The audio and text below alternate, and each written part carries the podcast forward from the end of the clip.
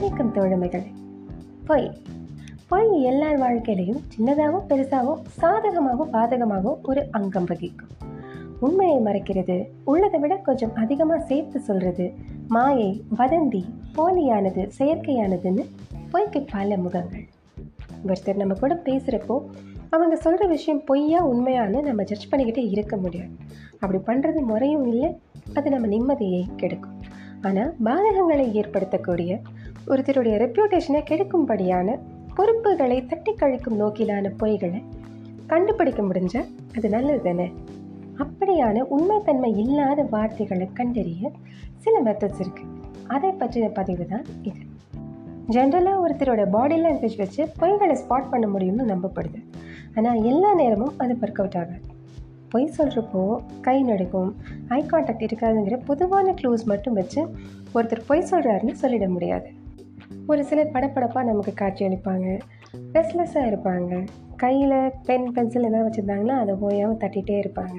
கால் ஆட்டிகிட்டே இருப்பாங்க. சொடக்கு போடுவாங்க. இந்த மாதிரி ஒரு சில ரிப்பீட்டட் பாடி மூமெண்ட்ஸ் இருக்கலாம்.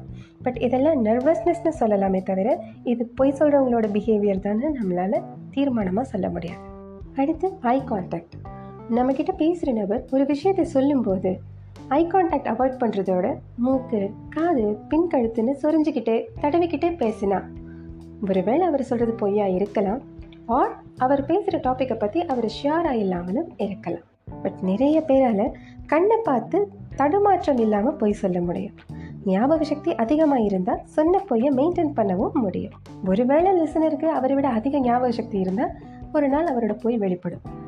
இது தவிர பொதுவாக பாடி லாங்குவேஜ் பேசிஸில் அப்சர்வ் பண்ணோம்னா பொய் சொல்கிறவங்க பகிரங்கமாக தன்னை வெளிப்படுத்தி பேச மாட்டாங்க. கொஞ்சம் முள் வாங்கி குறுகி அவங்க தான் பேசுகிறாங்கங்கிறத யாரும் நோட்டீஸ் பண்ணாத அளவுக்கு கொஞ்சம் பதுங்கியே பேசுவது வழக்கம். அடுத்தது நம்ம பேசுகிறத விட அதிகமாக கவனிக்கணும். நம்மக்கிட்ட பேசிகிட்டு இருக்கிறவங்களுடைய டோன் ஸ்பீட் எந்தெந்த மாதிரியான வார்த்தைகளை சொல்கிறாங்கங்கிறத நம்ம கவனிக்கிறப்போ அந்த மாடலேஷன்ஸ் நமக்கு சில க்ளூஸ் கொடுக்கும். இப்போ சாதாரணமாக பேசிகிட்டு இருக்கிறவங்க ஒரு பொய்யை மென்ஷன் பண்ணும்போது அந்த இடத்துல அவங்க குரல் கம்மியாக ஒலிக்கும். இந்த மாதிரியான மாடுலேஷன்ஸ் அப்சர்வ் பண்ணும்போது நமக்கே சில விஷயங்கள் புலப்படும். இதை நம்ம எக்ஸ்பீரியன்ஸ் பண்ணியிருப்போம். புதுசு கிடையாது.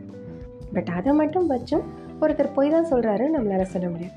ஆனால் இந்த மாதிரியான வேரியேஷன்ஸ் நீங்கள் அப்சர்வ் பண்ணிங்கன்னா எச்சரிக்கையாக இருங்கள். அடுத்தது சார்பற்ற கேள்விகள். சப்போஸ் நமக்கு ஒருத்தர் சொல்கிற விஷயம் உண்மையாக இருக்காதுன்னு தோணுது.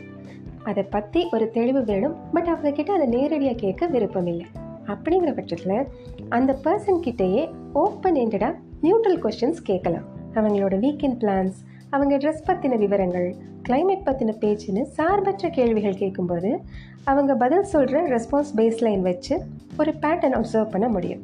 அண்ட் அந்த பேட்டர்னோட முன்னாடி பேசிகிட்டு இருந்த டாப்பிக்கை மேட்ச் பண்ணி பார்த்தோம்னா நமக்கே ஒரு ஐடியா கிடைக்கும். அண்ட் இந்த மெத்தட் பொறுமையை கையாள வேண்டிய நிர்பந்தத்தில் இருக்கிற கவுன்சிலர்ஸ் டீச்சர்ஸ்க்கு பெரிதும் உதவும். அடுத்தது மைக்ரோஃபேஷியல் எக்ஸ்பிரஷன்ஸ் இன்டர்வியூ பேனலில் இருக்கிறவங்களுக்கு இதை பற்றின ஒரு நாலேஜ் இருக்கும். படப்படான்னு அடிக்கடி கண் சிமிட்டுறது எச்சில் முழுங்கிறது ஓயாமல் லிப்ஸை கடிச்சிக்கிறது வேர்த்து போகிறதுன்னு சில நுணுக்கமான முகபாவனைகள் அப்போதைக்கு பேசுகிறோமா இல்லை ஆணித்தரமாக பேசுகிறோமாங்கிறத புலப்படுத்திடும். இன்டர்வியூஸ் அட்டன் பண்ணுறவங்க இதெல்லாம் கொஞ்சம் ஃபோக்கஸ் பண்ணுறது நல்லது. அடுத்தது சுற்றி வளைக்காமல் சீக்கிரம் ஒரு பொய்யை ஸ்பாட் பண்ண இது கொஞ்சம் குயிக்கான ப்ராசஸ் தான். மறுப்பை எப்படி வெளிப்படுத்துகிறார்கள்? அதை அப்சர்வ் பண்ணணும். ஃபார் எக்ஸாம்பிள் இது இப்படி தான் இருக்கும்னு நீங்கள் நினைக்கிறீங்களா? அப்படின்னு நம்ம ஒரு கேள்வி கேட்குறோம். அண்ட் அதுக்கான ரெஸ்பான்ஸ் அவங்க நோன்னு சொல்கிறாங்கன்னு வச்சுப்போம். அந்த நோவை அவங்க எப்படி சொல்கிறாங்கங்கிறத அப்சர்வ் பண்ணணும். ஒரு தயக்கத்துக்கு பிறகு நோ சொல்கிறாங்களா இல்லை நோ அப்படிங்கிறது ஒரு இழுபறியான மறுப்பாக இருக்கா? அதுவும் இல்லை. படப்படான ஒரு நாலஞ்சு தடவை no no no no no no no no அப்படி எதுக்கு இத்தனை நோ அப்படிங்கிற மாதிரி ஒரு நோ சொல்கிறாங்களா அதுவும் இல்லை. அதுவும் இல்லாமல் ஒரு ராகத்தோட ஒரு சிங் சாங் துணியில் நோ சொல்கிறாங்களா இந்த மாதிரி வெரைட்டியாக நோ சொல்லும்போது மேக்ஸிமம் அவங்க சொல்கிற விஷயத்தில் உண்மைத்தன்மை குறைவு தான் இன்னும் சிலர் அவங்க சொல்கிற கதையில் அவங்கள ரிமூவ் பண்ணிடுவாங்க. ஒரு நிகழ்வு அதை பற்றி சொல்கிற போது அவங்க பேரோ அவங்க ப்ரெசன்ஸோ அந்த இடத்துல இருந்ததுக்கான அடையாளங்களை மென்ஷன் பண்ண மாட்டாங்க. அந்த டாப்பிக்கில் தன்னை சேவ் பண்ணிப்பாங்க. இல்லை நாளாக ரொம்ப நல்ல பிள்ளை நான்லாம் இப்படி கிடையாது அப்படிங்கிற கண்டெக்ஸில் கதை விவரிக்கப்படலாம். அப்படியான பட்சத்தில் அது ஒரு பொய்யாக இருக்கலாம். இல்லை ஒரு குக்டப் ஸ்டோரின்னு சொல்லலாம். கடைசியாக சின்ன பசங்களுக்கு வரும். இந்த நாலு சுவர் இருக்கும் வகுப்பறைகள் புத்தக பாடங்கள் மட்டும் சொல்லி கொடுக்கறது இல்லைங்க.